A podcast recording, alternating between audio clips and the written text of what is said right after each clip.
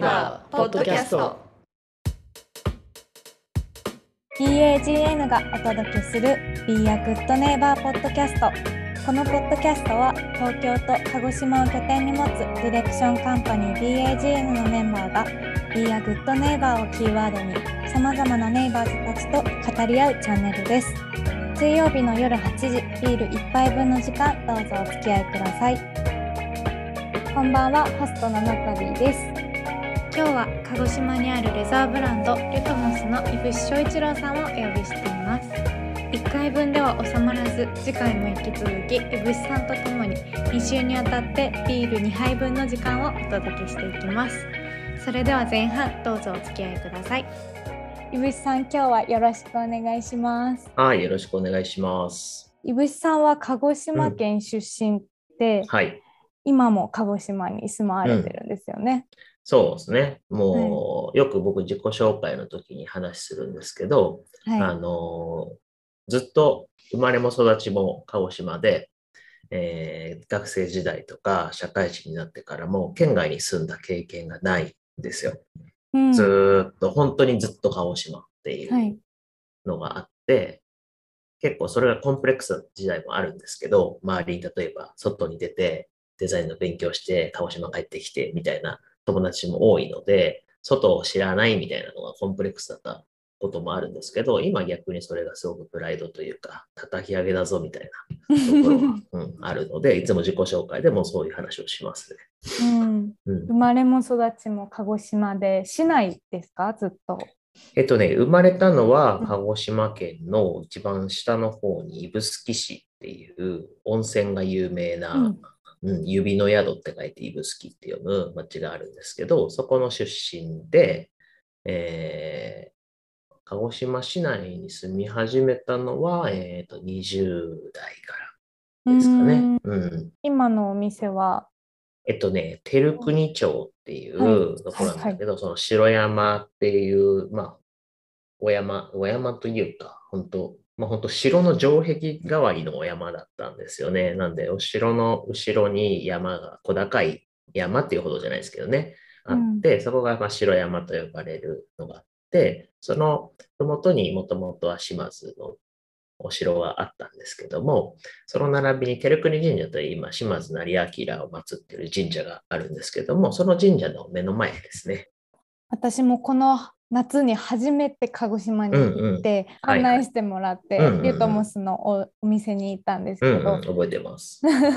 うん。そうですね、そこが初めてで、今日3度目ましてぐらいなんですけど、そうかもね、あの時にあご挨拶して、あとジャンボリの時にそうですね。ちょっとお話ししてぐらいなんで、そうかもね、ちゃんと話するのは3回目ぐらいですね。はい、まだまだ全然いぶしさんのことちゃんと分かってないんですけど、はい、今日たくさん知ってください。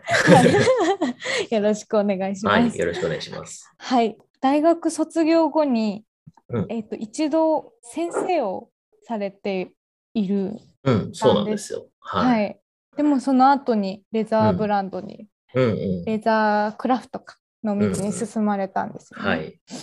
そうですね。割とまあ長くなっちゃうんで、まあ適当に編集してもらったらいいと思う ゆっくりめに喋りますけど、はい、あの、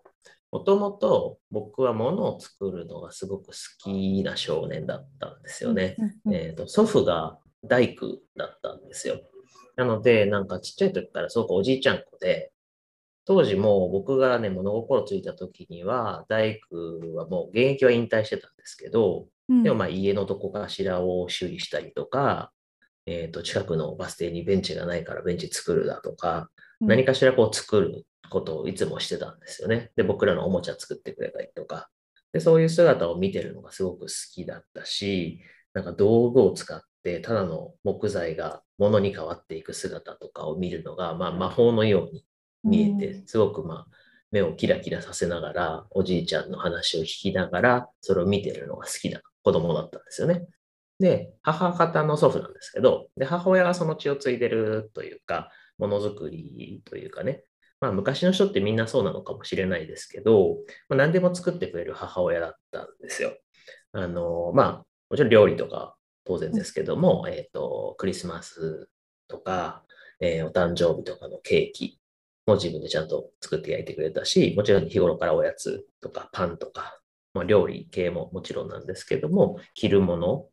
お洋服とかね、そういったものも作って手作りしてくれる母親だったので、なんかそれが僕にとってすごく日常だったので、僕自身も自然とこう絵を描いたり工作したりっていう遊びが好きになって、あの、おもちゃを買ってくれてねだるよりも工作するための牛乳パックをくれっていうような子供だったんですよね。なんていい子なんですか。ゲームとかじゃなくて。うん、ゲームとかね、僕だから、うん僕の世代はちょうどね、ファミコンがの第一世代なんですけど、あの、持ってなかったし、欲しいって思わなかったんですね、僕は。うんうん。やっぱそれよりも興味がなんかね、物を作ったりとか、物思いにふけたりとかする空想の世界と、それを空想したものを自分の手で形にしてみるみたいな、そういうことの方がすごく楽しかったんですよね。うんなんで、えっと、そういう道に進みたかったんですよ、自然とね。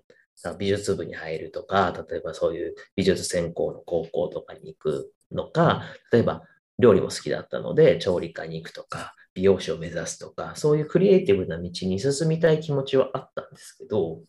あの、もちろん父親がまあ厳しいというか、割とすごく現実的な人だったので、まあ、公務員だったので、うん。まあ、そういう商売というか、一か八かみたいな世界ではなく、まあ、固い道を選びなさいみたいな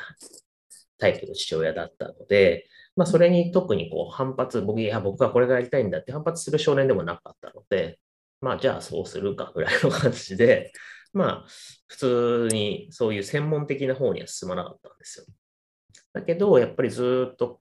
中学校、高校、大学って、え学生時代で過ごす中でも、ものづくりするっていうことををずっと趣味にしてたんですよね。なんで、例えば、本当作るっていうのは、まあ、料理も好きだったし、高校の時とかにね、僕が高校時代で、えっ、とね、ファッションが、まあ、ストリート系の走りと、モッズ系の走りぐらいの世代なんですけど、僕はどっちかっていうとモッズ系だったので、うん。あの、なんだろう、学ランだったんですけどね、制服をダボダボって着る人たちが始まったぐらいの頃なんですね。腰パンっていう言葉が生まれる前ぐらい。なんですね。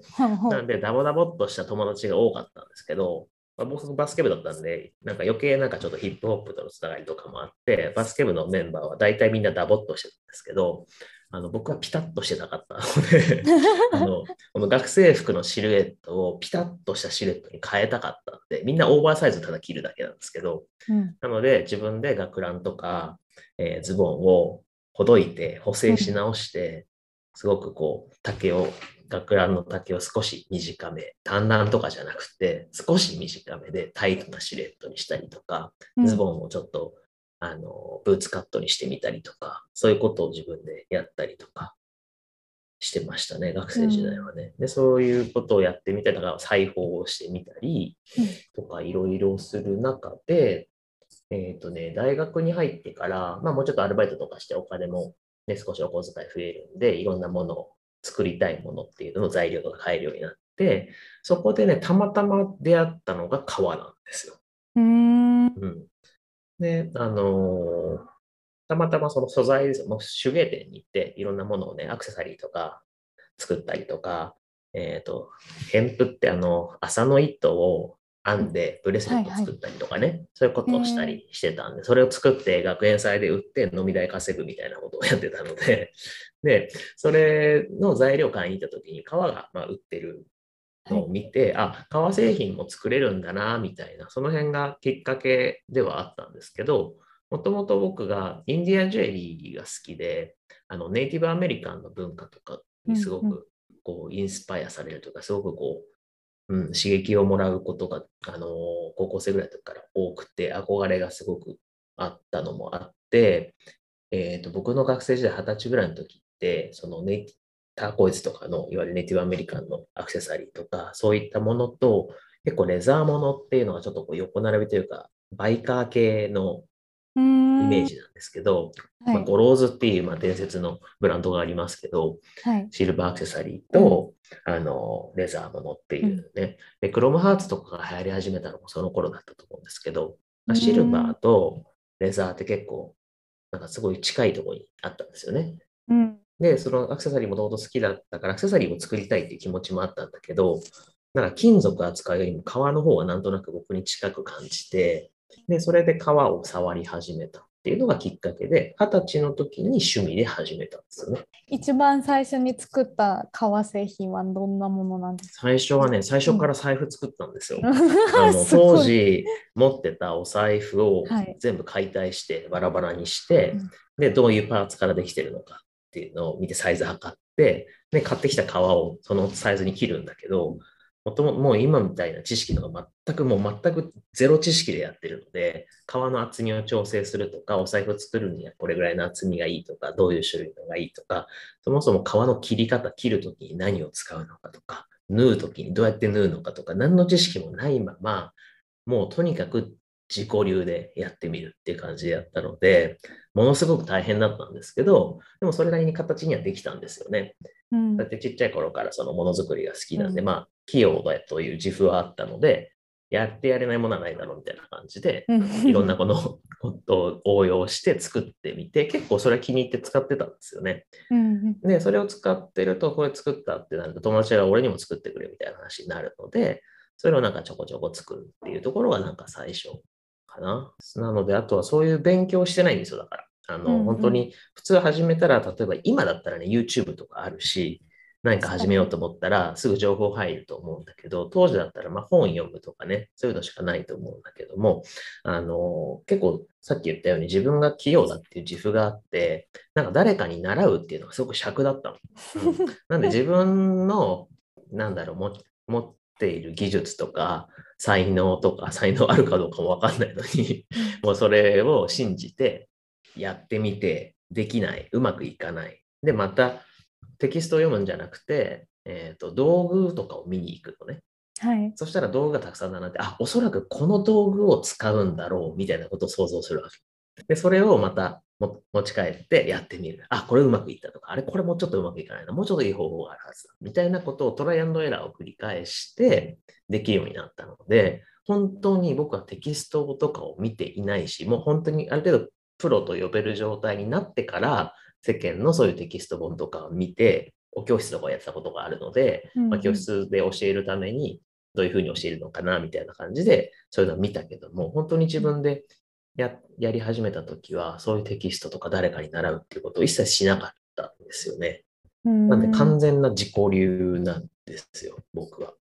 なんで師匠もいない。うん。だからデザインの勉強すらしてないし、そのうん普通だったらね、そのデザインの学校行ったりとか、で、そういうレザーのメーカーさんとかに勤めたり、とか弟子入りしたりっていう流れで革職人ってなっていくと思うんですけど、僕の場合はさっき言った通り、ずっと鹿児島にいて、県外にも出てなくて、そういうところに就職もしてなくって、あの、本当に自己流でやってきたんですよね。で、さっき最初、ちょっとナタリーが言った通り、大学出て、そのは学生の時に始めたけども、大学出て最初に就職したのは、あの、学校の先生だったんですよね。図工の先生とかですか？って思われるんだけど、全然関係なくって、はい。僕がやってたの、僕の持ってる教員免許は、高校の商業科の教員免許なんですよ。なので、簿記とか、はい。パソコンとか、うん、そういったものを教える先生だったんですね。なんかでも使えそうだけど、そう、それはね、今めちゃくちゃ役立ってるんですよ。だから本当にそれをやっててよかったとは思う。高校が商業科で、はい。で、大学が経済学部だったので、完全にその経営畑というか、そういうお勉強をしてきたんですよね。で、その時に取れる教員免許が商業科の先生だけだったんですよ。あそう僕が取れる免許がねあら。で、うんなんか大学に行く時もあんまり目的を持たずに行ってしまったので、なんか卒業証書以外に何かしら大学に行く意味というか、うんなんか大学ちゃんと行ったぞっていうものをなんか得ようと思って教職課程を取って、教員になるつもり全くなかったんですよ。うん。でもなんか成り行きでなってしまって、成り行きでなってしまっててね、本当目指してる人に申し訳ないんですけど、あの、たまたま推薦でなんか5人ぐらい学生推薦してくださいっていう話が、あのある私立の高校から商業科の教員を男子学生推薦してほしいっていうのがあって、その中の条件に全部含まれちゃって、僕がたまたまね。で、僕以外の4人は本当に先生目指してる人だったんだけど、僕だけがそうじゃなかったので、多分肩の力が一番抜けてて、その、良かったのかなっていう感じなんですけど、まあでもけ、教員自体はすごく楽しかったんですけどね。なんかやっぱり自分がやる、やりたいって思う仕事とは少し違うなっていう違和感を感じて、まあ2年で辞めたので、まあ先生やってたって言ってもね、本当教育実習に毛の生えたようなもんで、当時の教え子とか、僕が教員やってた時にまだ在学してた高校3年生って、大学卒業したての新卒って20、えっと23歳か。そうですね23歳でしょ、はい。で、高校3年生で18歳じゃない？5歳しか違わないので、今身の回りに一緒に仕事してる連中の中に平気で5歳下とかたくさんいるわけ。で、友達としても、ね、飲みに行ったりとかさ、お仕事をこっちから依頼したりとかもする連中がいて、その中に僕が在籍してた時に、学生でしたよっていう子が何人かいるんだよね。うん身の回りに。なんかすごい不思議な感じだけど、まあだから先生してたって言ってもね、本当にそういう若い時なので、全然あの僕のキャリアとしてはなんかちょっとネタぐらいにしかなんないですけど、でその教員辞めた後に、さて何しようかなって、目的なく辞めたので、なんか違うなって思って辞めたので、さあどうしようって思った時に、時間がたくさんあったんで、また趣味のその革製品をやり始めるわけですよ。こう、先生の時もやってたんですけどね、趣味で。うんうん、やってたんだけど、もっとそれをさらにやり始めて、ふと、あ、これは趣味って自分は思ってたけども、仕事にちゃんとなるんじゃないかなって思ったんですよね。それがだから25の時かな。で、その時に、あ、それ、これを仕事にしてみようと、試してみようと思って、えー個人作家として革製品を作る、販売するっていうことを始めたんですよね。その時に野号が必要だなと思って、今のリュトモスの前身はリズムっていうブランドだったんですけど、うんそのリズムっていう名前を当時つけて、って言っても実はね、学生時代にその学園祭で作ったものを売ったりしてる時に同じ野号を使ってたことがあるんですけど、でその時にでもやっぱりリズムにしようと思って、はそのリズムという野号をつけたんですよね。で、まあ、そこから、えっと、2015年にリュトモスという名前に変わるんですけど、今でもうちのブランドのロゴマークに、エステット2002って書いてあるんですけど、うんうんうん。2002年にスタートしたブランドっていうふうに書いてあるのは、その前身のリズムっていう名前を僕がつけた年、つまりまだ全然それで食っていけるわけじゃないけども、僕がそれを仕事にしようと決めた年。そのロゴマークに、うんなん。か鳥、鳩うんうん。ですかこれね、よくね、何の鳥ですかって聞かれるんですけど、僕も知らないんです。え？僕も知らないというか、なんか何の鳥、僕が描いた絵なんですけど、これは。はい。あの、うんイメージはね、その、リズムっていう野号とかもすごく意味を考えてつけたんですけど、うんあの、リズムって普通この音のね、トントントンっていうリズうんム想像すると思うんですけど、そういうリズムではなくて、えっと、命の鼓動という意味で使ってたんですよ。で、うんっていうのも川っていうのはもともとあの生きて歩いていた動物たち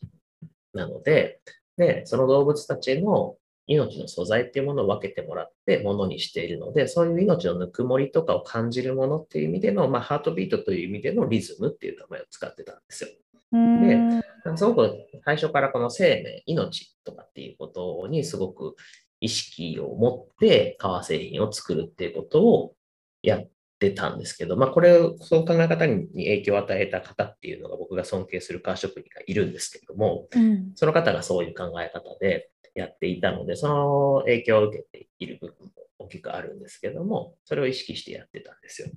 で、その命っていうのをテーマにしたときに、なんか生命の起源はアフリカだというふうに言われていて、まあ諸説あると思うんですけども、僕がその当時こう信じていたのは、そのアフリカで最初の生命が生まれたんだと。で、えーそういう情報を知っていたので、なんとなくこうアフリカってっていう景色を想像したときに、えー僕の中ではライオンキングとか、あの、ジャングル大帝レオってわかるかな？アフリカの動物たちのアニメみたいな絵を思い浮かべて、で、そういうのってイメージするときに地平線に沈む大きな夕日があって、で、そこで動物たちが水の帯場に集まってて、それが影になってるみたいな写真とかよくあるじゃないですか。うん象とかキリンのシルエットみたいな。なんかああいうのを思い浮かべたときに、そのワンシーンを切り取りたかったんですけど、そこで動物たちのカバとかゾウとかの背中に鳥が止まってるじゃないですか、よく。なんか共生してる、なんかね、肌のなんか食べてくれるみたいな感じだったりとか、共生してる鳥が止まってるっていう、そこを切り取ったのが、あの絵なんですよ、ロゴマーク。なので、あの、よくね、鳥のマークをロゴにする人って飛んでるんですよ。飛ぶ鳥を、はいあのロゴにする人の方が圧倒的に多いんですようん。それはやっぱりそうそうそう羽ばたくとか、はそういうイメージがあるので飛んでる鳥の方が圧倒的に多いんですけどこうやって止まってうつむいてる鳥なんですよね僕のロゴマークって。あ確かに。それはその景色を切り取ってるからなんですよね。うんうんでその鳥がずっと,、えー、と命のリレーをあの牛動物の背中に止まってた鳥が今はお財布に止まってそれを見守ってるっていううんイメージの鳥なんですよ。なので何の鳥っていうのがないんですよね。だからあの鳥が何の鳥かをよく知らないので。でもなんかでもイメージとしてはね、すごくそう極彩式な鳥です。うんなんか派手な鳥。まあそういう経緯があって、はいうん、川の仕事を始めたっていう感じですけど、まあ当然元も最初はそれで食っていけないので、いろんな仕事をしながらね、アルバイトとかしながら、よく言うのは売れない芸人と一緒ですって言うんですけど、あのまあ芸人ですと言いながらもほ、ほぼほぼ生計はバイトで立ててるっていう、僕もやっぱり独立してお店を持つまではそういう感じでうん、革職人でいたい、革職人であると言っているけども、実際の生活はそれ以外のもので立っているという状態だったんですよね。うん、でそれで独立したのが2010年ですね。ようやく自分の店を持って、そのことだけで生活していくっていう状態になったのは2010年。で、その年に、えーいろんなことが起きて、岡本さんの鹿児島案内うんが最初に出版されたのが2010年なんですよ。で、かつ、えっと、御社のね、代表の坂口修一郎さんが、ジャンボリーを始めたのも2010年そうだ。うんで、10年分。周さんと出会ったのもはい。当然2010年なんです、僕は。なので、その年は僕にとってすごくいろんなことが起きて、うん、すごくね、なんだろう、思い出深い一年なんですよねう。んうん。そうです。ちょっと遡りますけど、はいずっと独学で自分の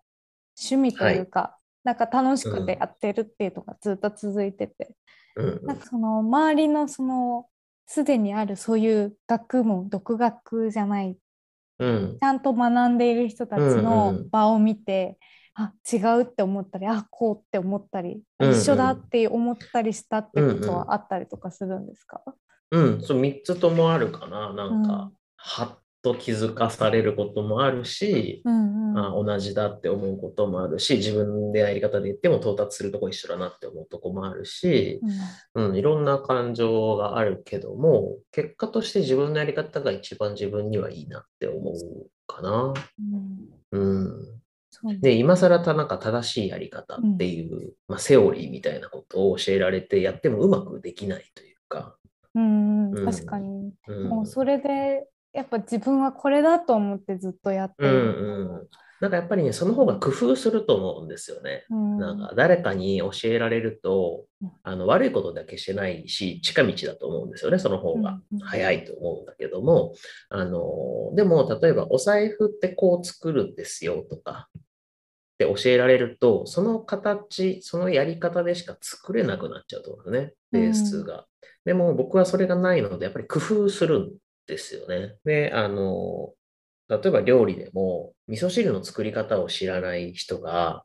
味噌汁をの作り方を教えられて作ると、多分最初に教えられた作り方でずっと味噌汁って作ると思うんですよ。そうですなんかさ、お出汁を取るときも、じゃあ最初に教えてくれた人がカツオだしで取ってたら、カツオだしでと作る味噌汁を作り続けると思うけども、いりこだしだったらいりこだしで取るし、だしの素で教えられたら多分だしの素を使うのが普通になると思うんですよね。うんで、えっ、と、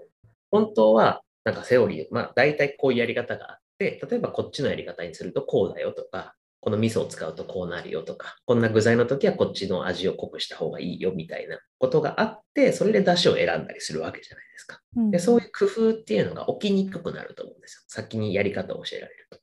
なんか思考停止しちゃうというか。うん、そういう考えもしないというか、うんこれはこうだって思ってるから。だけど、味噌汁の作り方を知らなくて、味噌汁を作ってくださいって言うと、味噌汁ってそもそも何でできてるんだっけってことを考えて、えっ、と、味噌を溶くだけど、味噌をそのまま入れちゃったらダマになるよねとか、でも味噌をお湯に溶いてみても、あれ美味しくないっていうのか、ということはこれはそもそも出汁が必要なんだとか、じゃあ出汁何で取ればいいんだろうとかって考えるわけじゃないですか。うん。で考えて工夫すると自分の味が生まれるけども、教えられてしまうと、なかなかその自分の味っていうのを出すまでが大変だと思うんですよ。味を出す。そうそう いろんな意味での。うん、そういう意味では僕はずっと自己流だったおかげで固定概念みたいなのがあまりないですよね。うん例えば皮は濡らしちゃいけないみたいな固定概念があると思うんですけど、そんなこと思ったことないし、全然濡らしていいんじゃない濡れていいんじゃないみたいなえー感じだったり、実際相談された時に別にそれがダメなわけじゃなくて、濡れた時にどうするか、どうなるかっていうのを分かっとくだけで別に濡れることが直ちに皮がダメになるっていうことじゃないですよみたいな話を今もするんだけど、なんかそういうふうに、なんだろうな、自分でやってるから変な固定概念、セオリーみたいなことがない分、自分のオリジナルっていうものに対しては、僕が革職人として生計立てられるまでにはすごく時間がかかって回り道をしたかもしれないけども、オリジナルに到達するのは絶対早かったと思うんですよ。固定概念を取るのって難しいので、そうですよね。うん。なんで、なんだろう、独学で、独学で自己流でやって、ある程度できるようになってからきちんと学ぶっていうプロセスはすごく大事だと思っていて、その、一切通常知らないっていうわけじゃなくて、普通こうなんだよってことを知った上で、でも僕はこうなんですっていう話ができるし、で、もちろんそれを知ることによって自分のスキルがアップすることがあるわけじゃない。自己流でやってたけども、あ、みんな本当はこうやるんだって、ちょっと試してみようってやったときに、あ、こうするとちょっと良くなったみたいなことがあったりするけども、最初からそれでやるのと自分のペースがあって、そこにセオリーの技術が乗るっていうことの方が、僕はなんかね、成長のスピードが速い気がしますね。うん。しなんか自分の中でも対話ができるとかあこれじゃないんだっていううの、んうん、それやんなくていいやっていうジャッジができたりするじゃない、そうですよね。